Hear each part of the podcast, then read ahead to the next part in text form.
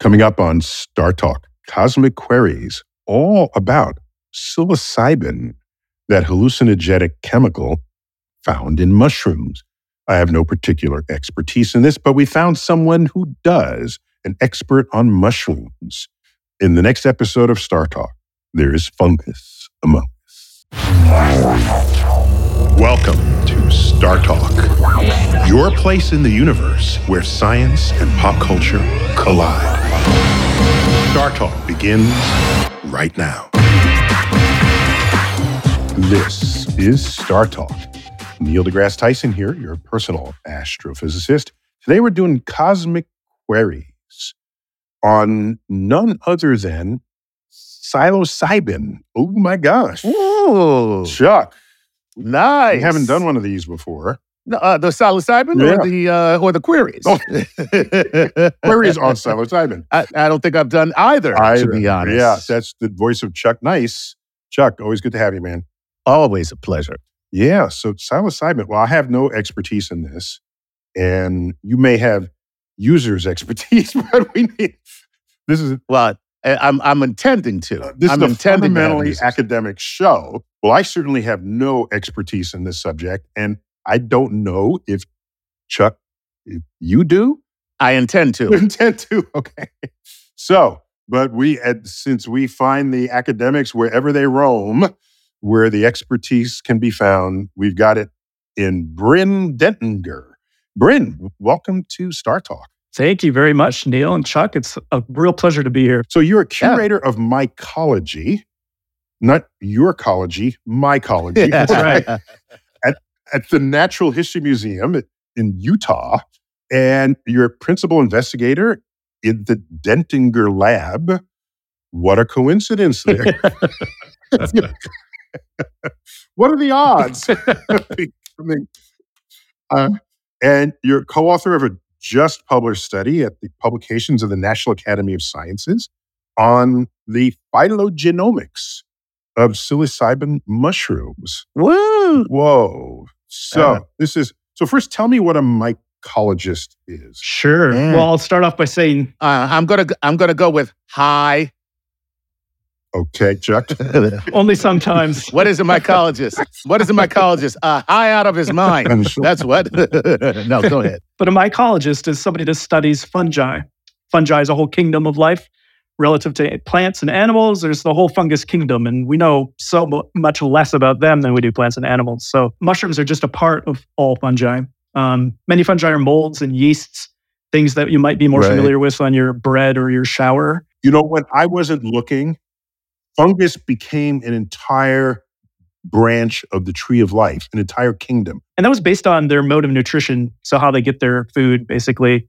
So, animals ingest things and fungi absorb things. And so that was emphasized uh, when they removed them from, from plants. I see. Oh, okay. And another thing okay. I learned just recently, like what, five years ago, that the common ancestor between mushrooms, fungus, and animals parted later than its common ancestor parted with green plants, which logically tells us that we and mushrooms are more genetically alike than either we or mushrooms are to green plants.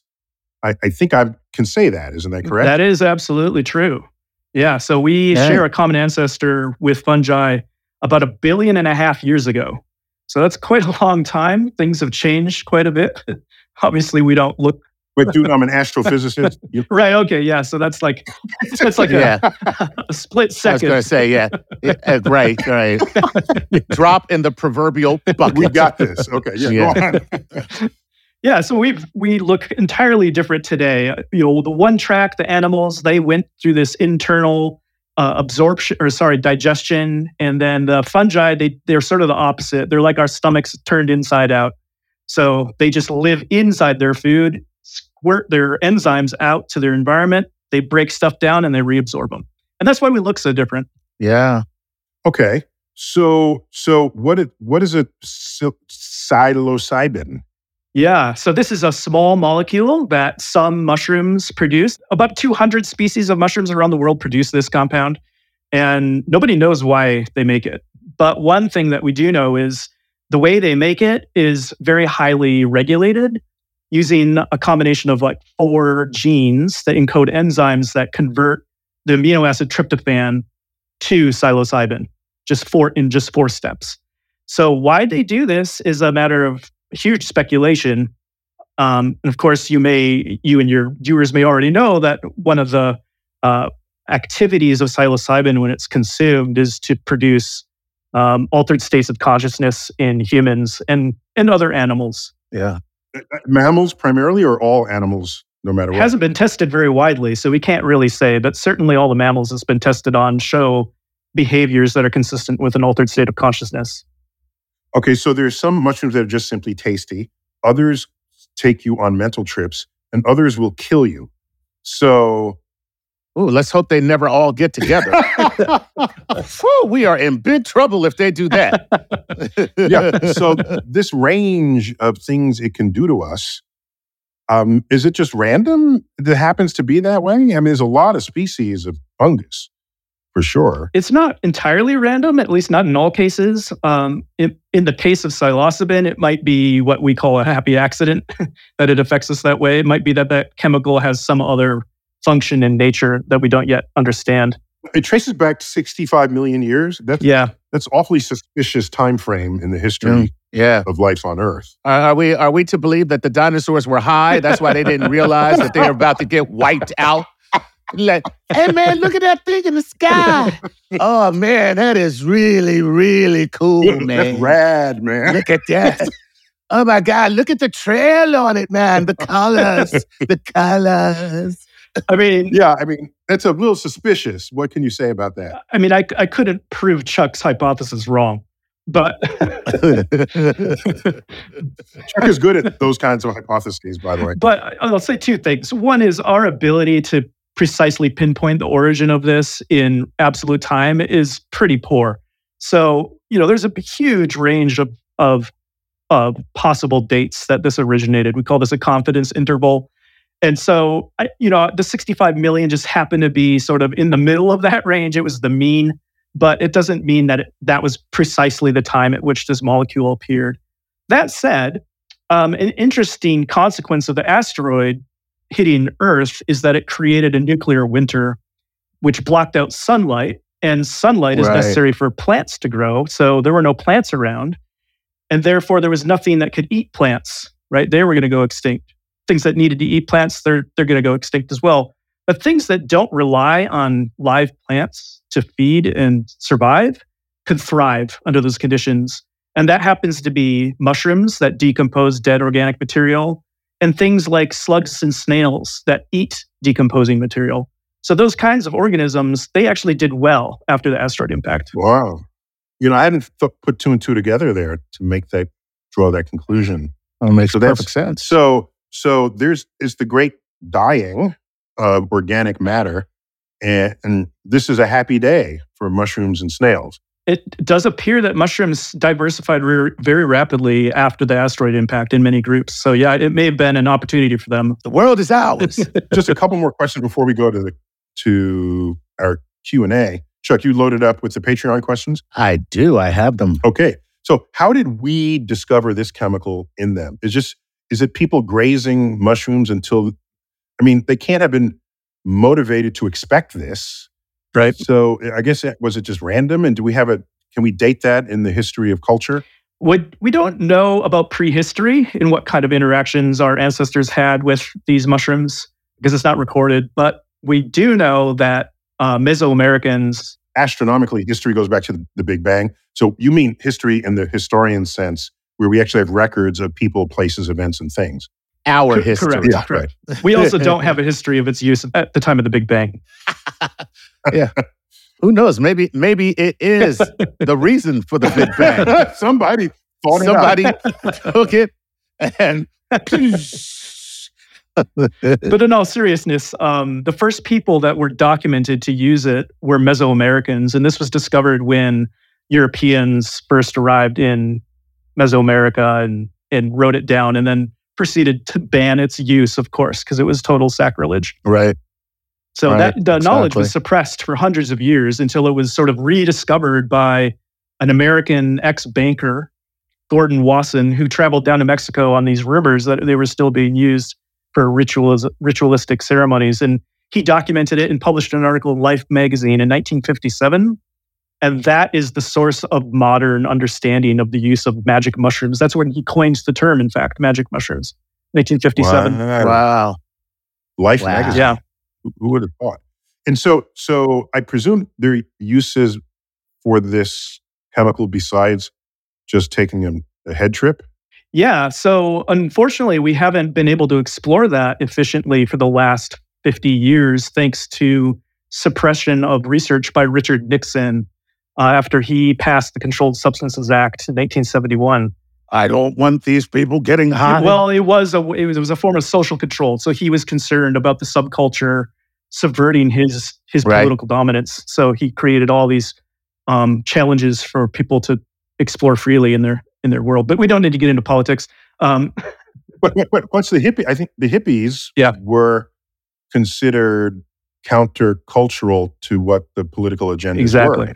Right. Right. So, and if and if they're using psilocybin and they're not otherwise harming other people, and you make that illegal, then you can arrest hippies and get them out of your way. exactly. Yeah. Well, that's uh, basically the story behind marijuana, too. Right, right. Yeah. Right, right. But but today we're now having a, a resurgence of interest in its medical applications and is showing to have profound therapeutic value for a Yeah. wide range of mental illnesses from depression to PTSD, end of life care, all you know, kinds it's of sad things. that we could have, we might have known this decades Yeah. ago, and it's only coming out now. That's a very unfortunate. That's a shame. And what, what are some of the benefits when you talk about depression, PTSD, which are, you know, um, slightly related? Um, but then you say end of life. Is that the um, acceptance of end of life? Is that a pain management? Is what what exactly is it for end of life? Yeah, so I I mean, I should I should say that I'm not a medical doctor, so um, I I can just tell you what I've read. You just sell to the doctors. you show up on their doorstep, open your trench coat. Right. Okay. not not quite, not yet. Uh, not yet. Okay. Um, and it is really about um, accepting your death and coming to terms with that. okay. Yeah. So it doesn't provide Cool. any pain relief. Just Right. a But, dissociation. well, I mean, well, I was going to say that's a that's a psychological Yeah, pain right. reliever. Yeah. In a way. You know. Yeah. In a way. Yeah.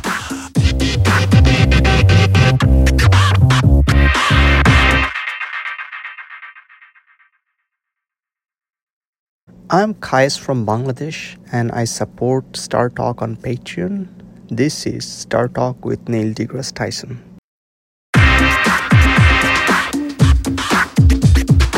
So, Chuck, you got a question. We, I think we've laid some good groundwork here Yeah. to see what where these questions come in. Absolutely. Let's uh, jump right into it. Um, uh, this is Patrick uh, Weglinski. Patrick Weglinski from um, Salt Lake City, Utah. And he says, Oh, another Utah person. another Utah Utah person. people. you- Utah. I'm worried now. You all gathering together or something? Eh? Planning something? well, it, this is the place. That's what Brigham Young said when he when he arrived. right. So this, is, the place. I Yeah. got it. And plus, Joseph Smith to have had the visions he had. Uh-huh. Uh, Yeah, there might have been some mushrooms involved. Might have been. There might have been too much. It just might have been. I'm just saying. Okay, that's hilarious. Um, he says, Hello, Dr. Dentinger. Uh, I've been trying to get into mycology, and it can be very difficult. I find it much harder than growing plants. Why are mushrooms so difficult to grow on purpose or by accident? Uh, why do mushrooms need to have a super sterile condition in order to grow in an artificial environment, but can grow in the nastiest conditions That's in the right. wild? That's right. That's so true. In fact, I saw a crack in the pavement, and the mushroom was popping up through the crack in the pavement. Absolutely. So, what's up with that? yes. Yeah, so it turns out that unlike plants, they have to compete for resources that already exist. And there's a lot of things competing for the same resources. And so it's just through competition that it you get a lot of contamination, but things that can grow better. All right, just to be clear, green plants do compete for sunlight, yes, but there's an abundance of sunlight, right. whereas you're describing resources in the environment Yeah. that it's one person gets it, the other doesn't. Right. And when you're growing a plant, you're not going to grow it in the shade of another plant, right? You're going to you're to manipulate its Right. environment to make it thrive. But to do that with a fungus, the only way you can manipulate the environment is to make sure there's no other organisms present that can outcompete it. So you have to sterilize it. But why they occur in nature? Well, this is just a numbers game. So every every mushroom, just for example, will produce maybe up to a trillion spores those trillion spores have to find a mate. They're not a full seed, so they haven't mated yet. But there's half a trillion possible individuals, reproductively mature individuals, that results from So you don't see all the failed mushrooms. that are out exactly. Yeah, a Wow. much more concise way of putting it. there. Mhm. Yeah, look So at it's a statistical bias. Yeah. That's right. All right. So okay. if, if so, if your guy Chuck had a trillion pots, right. he'll get mushrooms in some of them. He'll get some mushrooms with no problem. Eventually. Right. Or he could just keep a very dirty shower. All right. Well, that's cool. That's a that's a that's a great thing. That's a cool answer too. Uh, this is Stone Courier, and Stone says, "Hello, Dr. Tyson, Dr. Dentinger, and Lord Nice. Uh, this is Stone from Boston, Massachusetts, and yes, Chuck, that's my real name. Uh, hey, man. you know, I was going to Nope. say it sounded very, very Hollywood, but okay. Yeah, yeah, exactly, What's your name? Stone Courier. Yeah, Uh, Stone I'm a leading Courier. man. Yeah. exactly. Sounds like an anchor. Yeah, you I know. I know. Uh, right. To- today's top story. I'm Stone Courier. um, he says, he says, I've heard that the largest living organism is one big circuitry of mushrooms. This is incredible and makes me wonder is this one organism or just a way for multiple mushrooms to talk? Also, since they're talking, where do mushrooms lie on the consciousness scale? More than my tree, but less than my dog? And finally, is there any evolutionary benefit that some mushrooms give psychedelic hallucinations when eaten? So, Bryn, this question better be true about mushrooms being the largest organism because I wrote about that in my a book I wr- put out a couple of years ago. So Well, I'm listening. yeah, it is true, Neil. It is true. So As far as we know, the largest by area, the largest individual organism by area is a fungus that grows in the Blue Mountains of Eastern Oregon. And it covers an area of about three and a half square miles. Now, it may not be the largest in biomass. That may be topped by a cloned aspen called Pando in Utah. Uh, but it's certainly many times larger than a blue whale. And that's kind of surprising to a lot of people. Yeah, but what makes it one organism? It's not just interconnected, multiple organisms that happen to have uh, that manage to figure out how to Have a network. one another. Yeah, network. Yeah, so it, it appears based on genetic evidence that it is a single individual that's connected throughout this three and a half square miles of forest through a network of hyphae, which we call the mycelium. That's the mass of hyphae that makes up an individual. And the mushrooms get produced on the edges of this mycelium whenever conditions are right, or it need, or it, there's some stimulus that, that causes it to make the mushrooms. But they're simply the reproductive structures. So the the metabolically active organism, the what some people call the vegetative organism. This is just the mycelium in the soil. Right. Which, by the way, is an excellent story propagator in the HBO series The Last of Us, which is so cool because it's they're mushroom zombies Right. Yeah, Right. yeah. Right. right. Plus, and the- they all talk to one another through a mycelium Right. network. so they uh, and it, of course in james cameron's avatar he was highly inspired by the connectivity of multiple uh, organistic um, Right. elements so everybody had like a usb ponytail to connect Yeah. into the into the plant that went into the animals Yeah, Because the whole planet is connected by one network. yeah yeah Yeah. yeah. Which, wow, that'd be so great. Yeah. Cool. What about the hallucinogenics and evolution? Is there any link between the two of them um, when it comes to eating mushrooms? We don't know what link there is between evolution and these hallucinogenic chemicals, but if we take a lesson from plants, those chemicals are there to protect the plants from being eaten. And we think that that's probably the case with the mushrooms as well. So it's more of a Oh, defense uh, than It's a defense. No, wait, wait, wait. I- wait. until we came along, and then it became a very poor defense. I'm skeptical. Florins will prevent me from gr- reaching into a flower bush. Okay.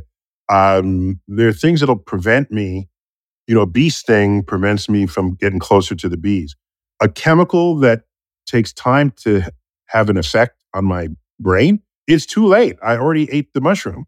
So how is it? How can that be thought of as a defense? Yeah, that's an excellent point, Neil. And we think that it's not the chemical that's responsible for the defense, but a conversion of that chemical into something that would cause your stomach to burn. That's Oh, there that's the is. defense. Then I associate that bad feeling with having eaten the And mushroom. that would Right. that would Oh, be that's and good. that would be immediate. Yeah. Oh, oh my god. okay, gosh. that'll be immediate. Okay. we can All right. totally And and when people, when human beings take um, psiloc- uh, psilocybin, do they experience this kind of burn, or is that part of the experience? No. feel the burn. Feel the burn. no, because it, it, it, it functions at a much smaller scale than humans. So th- these chemicals didn't Okay. evolve in response to humans. We know that because they predate humans by 65 and Right. 0.9 million years, at least. right. So there you uh, go. we know that. So they evolved in response to something else, and probably it's invertebrates. Those are the those are the kinds of animals that cause a lot of damage to mushrooms, particularly land mollusks, slugs, and snails. So that's why we think that that chemical evolved as a defense against slugs and snails. But are Oh, insect okay. invertebrates? Are they counted as They are. invertebrates? They are. Yeah, But they we- are because they have an exoskeleton. Yeah. exoskeleton. Right. Yeah. Yeah, but they still have a skeleton. I mean, I think of vertebrate or invertebrate. When I think of invertebrate, I think of like jellyfish, but that doesn't have an inner or outer skeleton. it seems to me the exoskeleton ought to count for something in the in the nomenclature. But It does, but uh, it doesn't have bones on the inside. It doesn't have a vertebra. Right. Right. It's Mhm. a it's a it's a mush on the inside. total mush. Yeah. You step All on right. a water bug, you see all the mush pop out. Woo! Oh, Or when you when you bite it with, with your chopsticks, right? yes. Oh, Oh yeah, I do that all the time. Yeah, that's how I eat. that's where I get my protein. it's good for the planet. this is from me. Uh, what is the difference between um, psilocybin and ayahuasca? And if you had a friend who owns a resort in Costa Rica who offered you the ability to come down and do ayahuasca, uh, is that a safe thing to do? Uh, I can't I can't speak to the safety of ayahuasca, um, other than it's been used for probably thousands of years by indigenous peoples in the Amazon basin. Um, but it is different. The chemistry is different. So one thing about ayahuasca is, in order for it to be active, you have to mix two chemicals together. One chemical inhibits the enzyme in your stomach that would normally deactivate the other chemical. So this is called a monoamine oxidase inhibitor. And monoamine oxidases are enzymes that are there to protect us from getting poisoned when we eat things, primarily plants. So you're you're causing that enzyme to no longer function, which if there are other chemicals involved other than the one in ayahuasca that makes you high, uh, that could be really dangerous. So sometimes people who have antidepressants, um, you if you take an MAO inhibitor with that antidepressant, that can cause real real problems. So I would I would recommend you seek some um, some medical advice from a trusted a trusted practitioner before you engage in that. So ayahuasca is also from from mushrooms. No, ayahuasca is from plants. So it's usually two plants, but often there's a mixture of other plants. But the two plants that are really important are a source of DMT, dimethyltryptamine, which is very closely related in structure to psilocybin, but pharmacologically has a slightly different action. And the other compound um, comes is just this MAO inhibitor, which can come in a variety of, of flavors. Okay. Okay. All right. So it's it's it's really you have to deactivate a part, a system in your body Yeah. to allow the active ingredient to go to work. Otherwise, it just That's won't right. work. Yeah, DMT DMT Wow. is widespread in nature, particularly plants. It's in many, many different plants. But do people do administer DMT intravenously, or more commonly, they um, vaporize it and inhale it, and that bypasses the Right. digestive system. Mhm. Okay. Okay. Gotcha. All right. Keep it coming. All right. Here we go. This is Angus McNeil. And Angus says, Hello, Neil, Bryn, and Chuck. I was wondering that since mushrooms have some medicinal purposes and you can eat most of them, would it make more sense to start farming mushrooms instead of traditional crops like wheat? Thanks, Angus, and I'm 13. Oh, wow. Yeah, good, So, good yeah, is, is there an environmental difference between harvesting mushrooms and harvesting green plants? And I'm not talking about the mushrooms you dig up and they charge $400 Yeah. an ounce. Yeah, yeah. No, and uh, right that that they have to enslave pigs. Doggone pig labor force, unfortunately. So, yeah, we're not talking about truffles. yeah. but it, if if mushrooms are nutritious and of course they taste meaty, which is something no one ever accused kale of tasting. what? I, mean, I would I would eat mushroom a bowl of mushrooms over a bowl of lettuce any day of the week. Me too. It's true. Yeah, I got to admit. Yeah. And and nobody has a kale burger, but people have definitely had a portobello sure. burger. So Yeah. Kale burger. I mean, That'd be a sad universe right there. if that's all they. I'd say don't knock it till you try it. Um, so cultivating mushroom, I, I would say that you can't. It would be a replacement for traditional crop plants, and that's because the form of nutrition they provide is not complete. They're not very um, full of carbohydrates, for example, which our bodies well, need. neither are green plants. Well, like like corn, right? Corn or wheat. Yeah, Okay. yeah. wheat, or potatoes. grains, yeah. all the grains, Yeah. right? Potatoes, Grains, rice, and potatoes. Yeah. Okay. right? Um, so I suppose you know you could go on a Not kale. not kale. Not, Not sorry, kale. kale. No You know, carbohydrates in kale. definitely. what is in kale? yeah. Marketing. That's what's in kale. A bunch of marketing. Um, so you know they are they're a good source of proteins, and one important thing is that they have a complete. Um, they're complete with their amino acids. So unlike vegetables, which are missing amino acids that animals need, fungi have all of the same amino acids, and that of course refers back to our shared ancestry from a billion and a half years ago. That's why they have the same amino acids we do. So that's important. Um, and they have some other vitamins, but you wouldn't be able to survive on mushrooms. A lot of the cell walls that they have are indigestible, like cell walls of plants. So they're not, they right. can subsist so you're just you're just passing them. Yeah. You're, you're passing them. You're not. They're not. You're not extracting anything That's from right. them. You know. But but then they. That's but but the protein is the a protein's good a great thing. So I mean, so for for vegetarians, mushrooms should be a, a really great addition to their diet for that reason. Absolutely. Yeah. But you have to eat a lot of them because they're 90% water. And that's one of the other challenges Right. with using mushrooms in place of meat or other foods. Gotcha. Okay. Oh, that's a great question there for for 13 year old Angus McNeil. Way to go.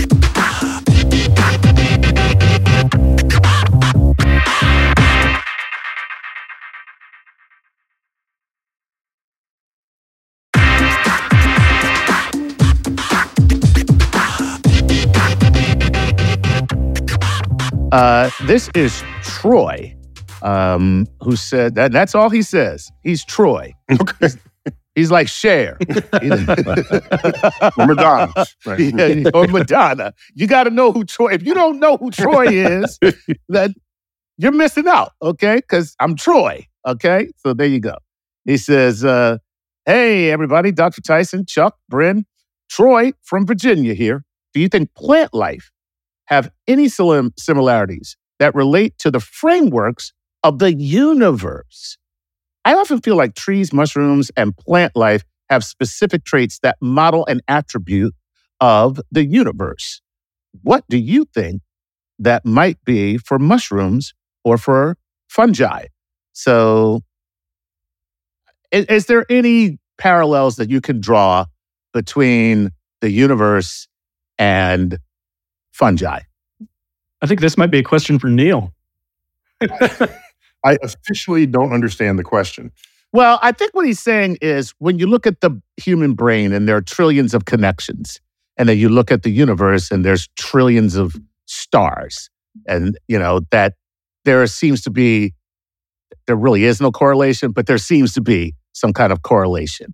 You know, is there any correlation between plant life and fungi and the universe itself in either its structure, its composition, uh, or anything that you might be I'm able to draw going as to a say parallel? no Okay. for the following reason.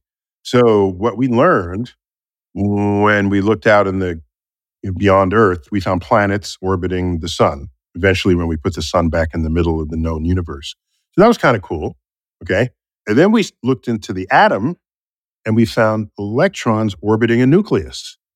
We say "Eh, that's just like the planets orbiting the sun. It's just like it. We said to ourselves. We thought to ourselves. So, but the more we looked at it, the less it resembled it. We even called the paths of the electrons orbitals, named after the planets orbiting the sun. Orbitals, and orbital is is a region of space where you would find the electron. Point is that different laws of physics apply for smaller gatherings of matter than for larger gatherings. Different laws of physics. So you can't sort of linearly go from one scale to another and then expect to have any clue what's happening in that other scale. Gotcha. Uh, that's cool. You know, I, I okay. How about Andrew Gendreau, who says, or Gendreau, who says, uh, "Hello, Dr. Tyson, Dr. Dentinger, and Chucknology." I don't know what that is, but he says, "What is it chemically or biologically that makes rare prized mushrooms so delicious, and why are they so damned rare? Can't we just grow them like potatoes? We have mushrooms and we've got the dirt. What's the big holdup? So I, Look at I, I guess I guess uh, he's referring to truffles. Truffles, yeah. yes. So truffles are um, just a strategy that many mushrooms and non-mushrooms have taken to get their spores dispersed by animals. So this has evolved many times, hundreds of times actually. But the one, the truffles that we typically eat as humans, they they're in the genus tuber, which is a reference to the potato, as it turns out. And they have to be collected in the wild or sometimes grown in orchards, but it can take years for those to mature and be harvestable. And the reason is complex. So, one is that they rely on the living roots of trees to grow. And we haven't yet been able to figure out how to mimic a live tree in a lab. So, So they're basically parasitic to the tree. you could look at it that way, but most people have viewed it as a mutualism. So they benefit the tree by giving the tree nutrients and water from the soil. And in exchange, the tree feeds the fungus with sugar that it makes through photosynthesis. And this has persisted. This allowed land to be colonized by plants three, uh, 450 million years ago and has persisted to this day in 90% of all land plants. So Look it's kind of an amazing partnership between plants and fungi that has transformed the, the Earth's landscape and make, made it hospitable to animals like us. Wow. So we we kind of owe our existence to to to mushrooms. Wow, that's a that is a just terribly fascinating little factoid. Us, that's awesome. All right. Uh, this is Abram Pusada. And Abram says, Hello, Dr. Tyson, Dr. Dentinger, Lord Nice. As we live in an exciting era of rapidly growing space industry, can you speak to the role of fungi in something like a Mars settlement, which aims to be self sustaining? Could it play some part in making soil from regolith? If so, what else would it need to accomplish that? Also, assuming that there are some time, uh, assuming that at some time some amount of soil is present on Mars, do you expect it will be a vital food source for the settlers? So, um, are we taking are we taking mushrooms to space? Do they make a good space food? That is true. Uh, I think we will have to do that. Yes. Um, oh, So yeah, they're really good at decomposing things. So if you think of your compost Ah. bin, if you have that one of those in your yard, um, that's essential for breaking down dead organic material and turning it into new forms of nutrients to grow plants. So if you imagine first trying to establish a colony in Mars, you're not going to be ordering up fertilizer off Amazon. right? You're going to have to make your own while you're there.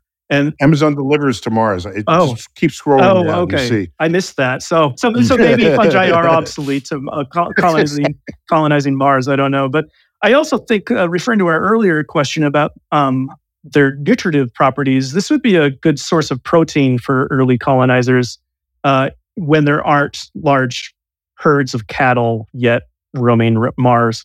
So yeah, I think I think they're Cool, essential. man. And one other fun fact about fungi: there are a lot of fungi can are resistant to high levels of radiation, uh, and in fact, some fungi can actually convert radiation energy into their own metabolism.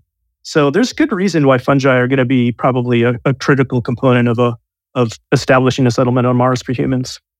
That's so cool. So now, wait a minute. You say they're highly resistant to radiation. Some, yeah.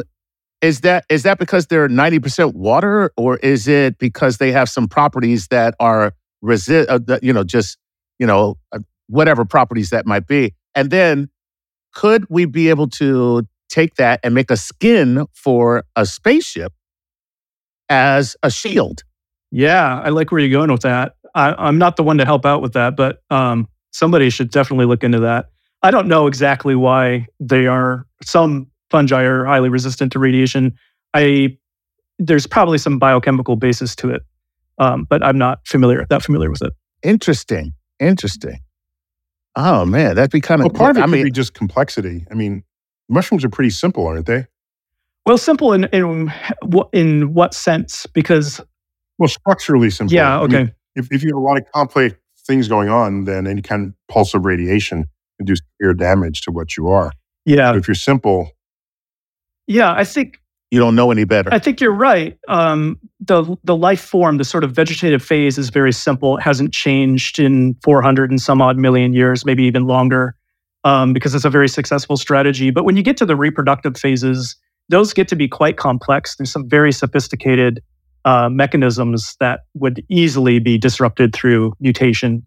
So I, I would say they're they're complex at a different scale. But yeah, you're right. Generally speaking, the kind of the growth habit is pretty simple. right?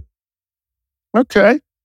All right. This is Paul Patsova. And Paul Patsova from Slovakia says, Hello, Dr. Tyson, Dr. Dentinger, Lord Nice. I would like to know how do the interactions between fungi and the human microbiome influence health and disease? What are the possible beneficial roles of fungi in human health? So, is there are there any medicinal applications? We know about psilocybin, but that's more, you know, mental. Are, are there any medicinal uh, applications for fungi?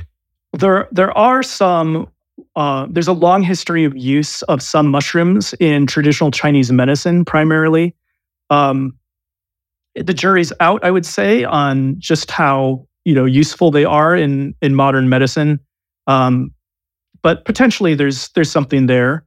Uh, in in reference to the microbiome, however, we do have fungi that live inside of us that are commensal. That is, they live there. They don't seem to have an impact on us, but probably they're doing something for us, and we just haven't yet understood it fully. But we have yeasts that live in our guts. Um, these can get out of control sometimes and cause um, cause conditions like auto brewery syndrome, where you have yeast. Oh, that that sounds delightful. Auto brewery. Yeah, so you're walking around drunk all the time because the yeasts are fermenting the food you're eating and turning it into alcohol, and then you're drunk. And this is a pretty rare thing, but it's Oh, a- multiple times. That is amazing. Dude, you want to go get a drink? Dude, I am drunk all the time. you keep your drink, sir. I am always drunk. wow. I mean, it's much it's much Wow. cheaper. Yes, Yeah. that's for sure. But uh, there's All there's right. emerging. I'll just say this very quickly. There's emerging evidence that fungal infections have a wide range of impacts on human health, from Alzheimer's disease to cancer. And there's one fungus that's been implicated in um, causing the accelerated uh, growth of pancreatic cancer. And there's a mechanism um, that's been established for this.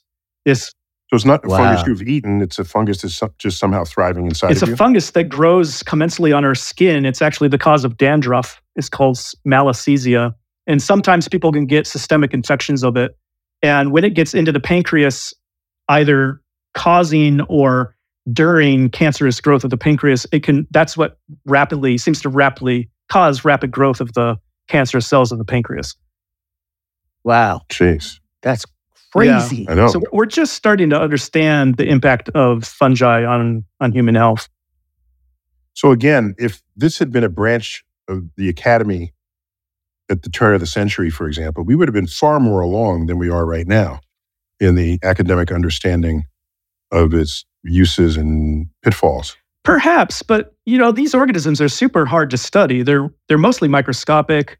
They're hard to get into culture and to to look at and manipulate. And it's really only with recent advances in technology that we've had the tools to really interrogate in a real way some of these associations like with the human microbiome. So I'm not sure we really would be that much further ahead had um yeah, had there been more mycologists than ornithologists, but we'll never know. Well, plus there's the tandem advance of other technologies that gives you the power to do the analysis that would not have existed decades ago. Exactly, right. Right. right. Okay. But Chuck, time for like a couple more, like half Okay. questions. All right. Uh, actually, this is uh, Boegert Dieter. And just dovetailing on what you just said, um, he says, Hi, I'm from Belgium. Humans have consumed psychedelic substances for thousands of years and many known cases of animals getting drunk and high. Do you think that making mind altering substances illegal has stunted our growth and our wisdom? I'm worried about this. We're not allowed to get high, but we're allowed to consume ungodly amounts of advertisements every day. I'm worried that we'll stop thinking and stop being creative or revolutionary if we stay sober for long periods of time. Do you have any thoughts on this, please? This is a guy who really wants to get high. Well, maybe maybe he should relocate to Amsterdam. It's not that far away. That's true. Now, now, now is um, are are mushrooms ele- or hallucinogenics? Are they uh, uh, legal in in in in uh, the Netherlands? So, mushrooms have been legal. Wait, wait, marijuana and hashishes. Yeah. Yeah. Yeah. And Mhm. mushrooms were for a while and now they're no longer legal, but there's some loopholes. People have have found that they can still sell hallucinogenic mushroom products that aren't mushrooms. So it is still possible to get them there. Um, but okay. All right. yeah, cool. how do I answer that question though? I I mean, I do Right. think that altered states of consciousness, how, in whatever form they they take, whatever the cause of them is, is important for humans to understand better their place in the world and and to come up with new ideas that can result in innovation. And there have been some very high profile cases of people that have attributed their mushroom trips or LSD trips to their success, like Steve Jobs, for example. So, you know, I wouldn't I wouldn't say that it's necessary for every individual per se, but I do think it's a tool in our toolkit that we shouldn't just um, disregard out of hand. Cool. I'm for it. That- so it's a access point, uh, an entry, Yes, an entry. yes, it's it's one one tool, Okay. one access point. Yeah. Cool. Uh, this this is Teresa Anoski, and she says, "Hi, folks. I'm allergic to mushrooms. This seems to be an unusual allergy. What could it be about mushrooms that make me allergic?" It's Teresa from Long Beach, Mississippi. Somebody else wants to get high and can't. Okay. Yeah, well, I don't I don't know what the cause of it would be, and I don't know if it's all mushrooms or just a mushroom. Um, but they do, you know, they're they're com- they're complex organisms, um, s- cellularly, biochemically.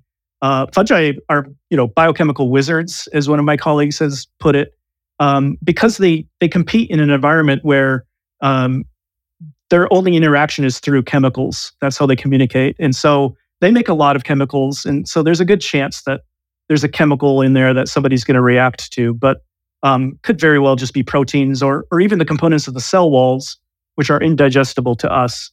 They're they have cell walls made out of chitin, which is the same structure found in insect uh, exoskeletons and crab shells.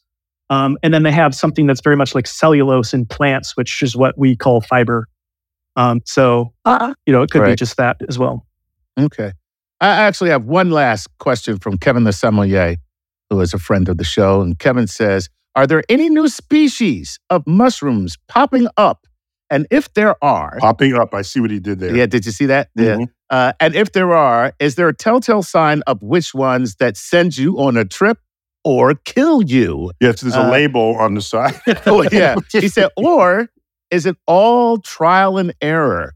Also, in the spirit of mushrooms, Pinot Noir is a classic pairing for any mushroom dish, risotto being my favorite. I would select anything produced by Louis Latour from Burgundy. Mm. Mm. Oh, Mm. Ooh. We get free wine advice this way. yeah, it's that, that. That's why I read it. Yeah. but, but let me broaden the question there. The um, there's there's I think at our museum, at the American Museum of Natural History, there's a group. There are people who have gone through Central Park, right there in the middle of Manhattan, and have identified species of plants previously un unidentified. All right, which is what when you get a new species, that's of course what that means.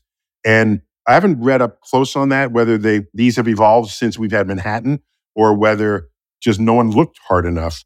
So there seems to be so many species of fungus. You must be discovering them every day.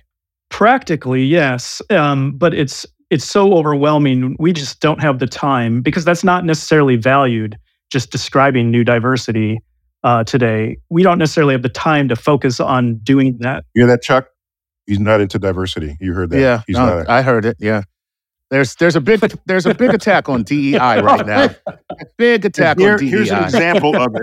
There you go. Mushroom is trying to have identity, trying to Exactly. get equity, All it's right. trying to get inclusion. Yeah. And you say, oh, it's not worth it. Yeah. You, you do know I live in the state of Utah.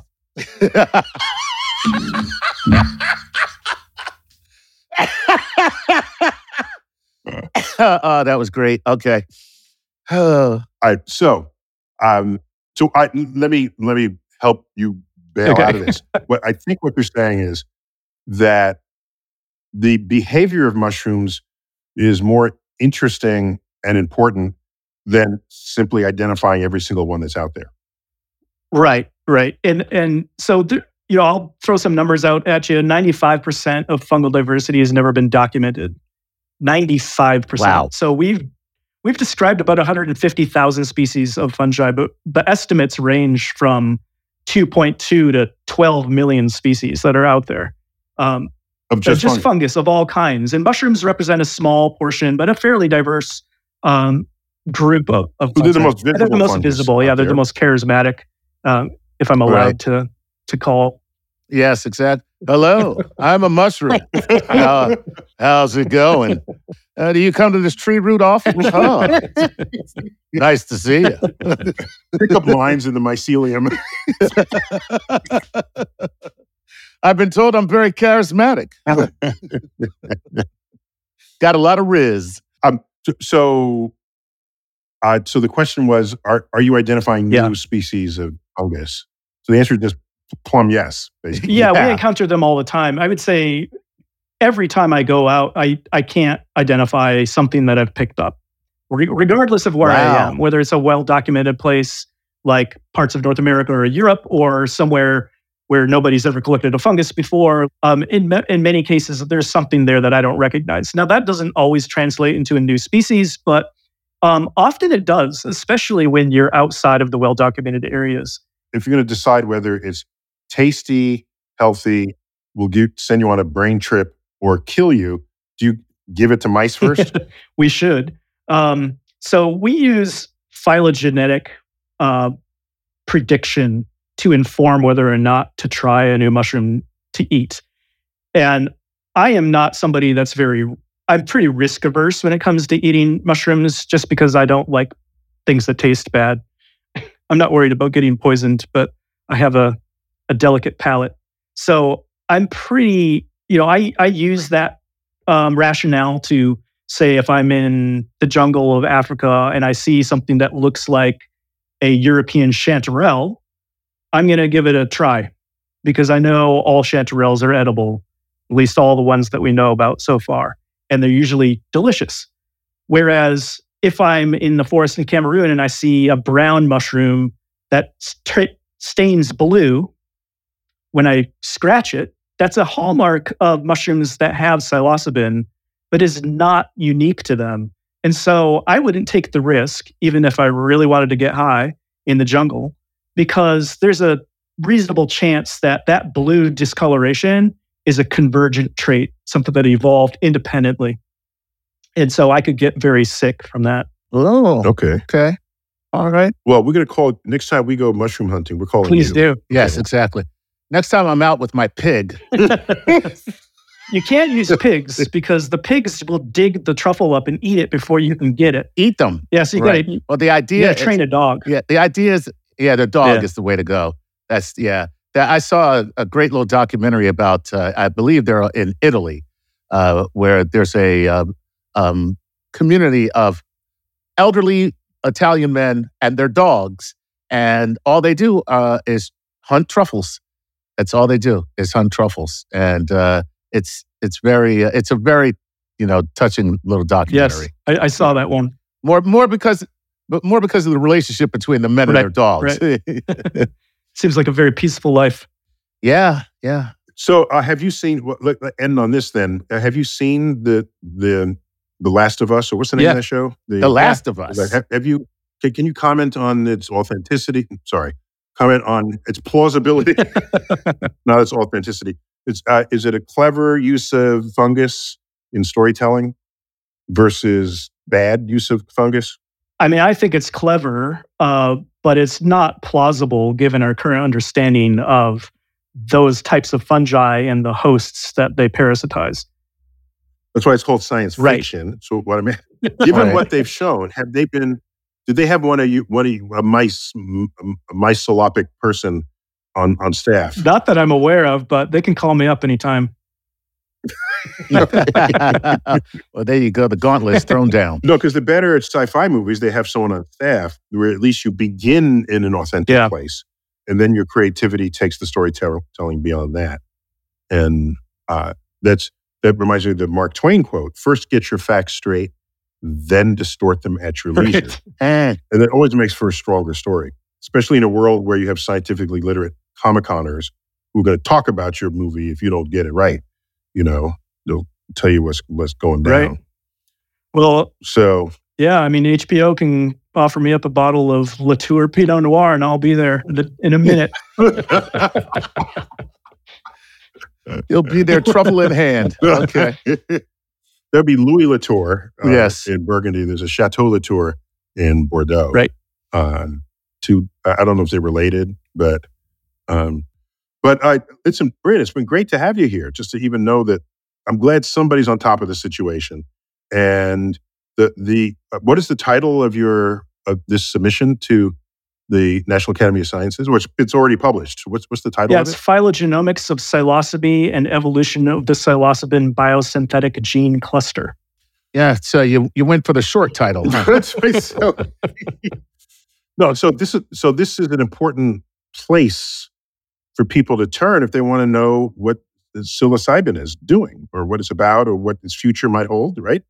I mean, this is reviews. This is a review paper, which is what the National Academy of Sciences is good at, which is the the the, the summation of years, sometimes decades of research of many to come up with some understanding of it. And just for those who don't remember or never knew, the National Academy of Sciences was um, founded by Abraham Lincoln in 1863 when he clearly had other things he needed to think about.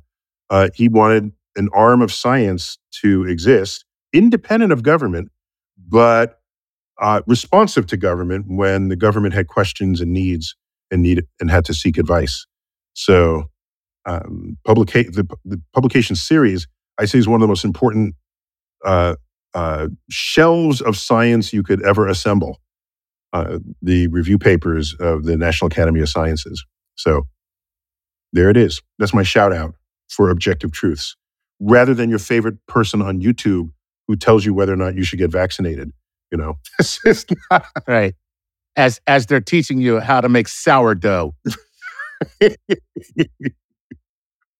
oh, that, that was during during COVID. Right? During COVID, yeah. All right, Chuck. If you experiment with more mushrooms, give us a call. We'll we'll invite Bryn back and we'll get a full analysis. Oh, yeah. Well, now I have homework. That's great. It's- no, That's say it was- fantastic. I, I love it. I'm up to the challenge. All right, this has been StarTalk Cosmic Queries, the the everything you needed to know about psilocybin and more. I'm Neil deGrasse Tyson, your personal astrophysicist. As always, keep looking up.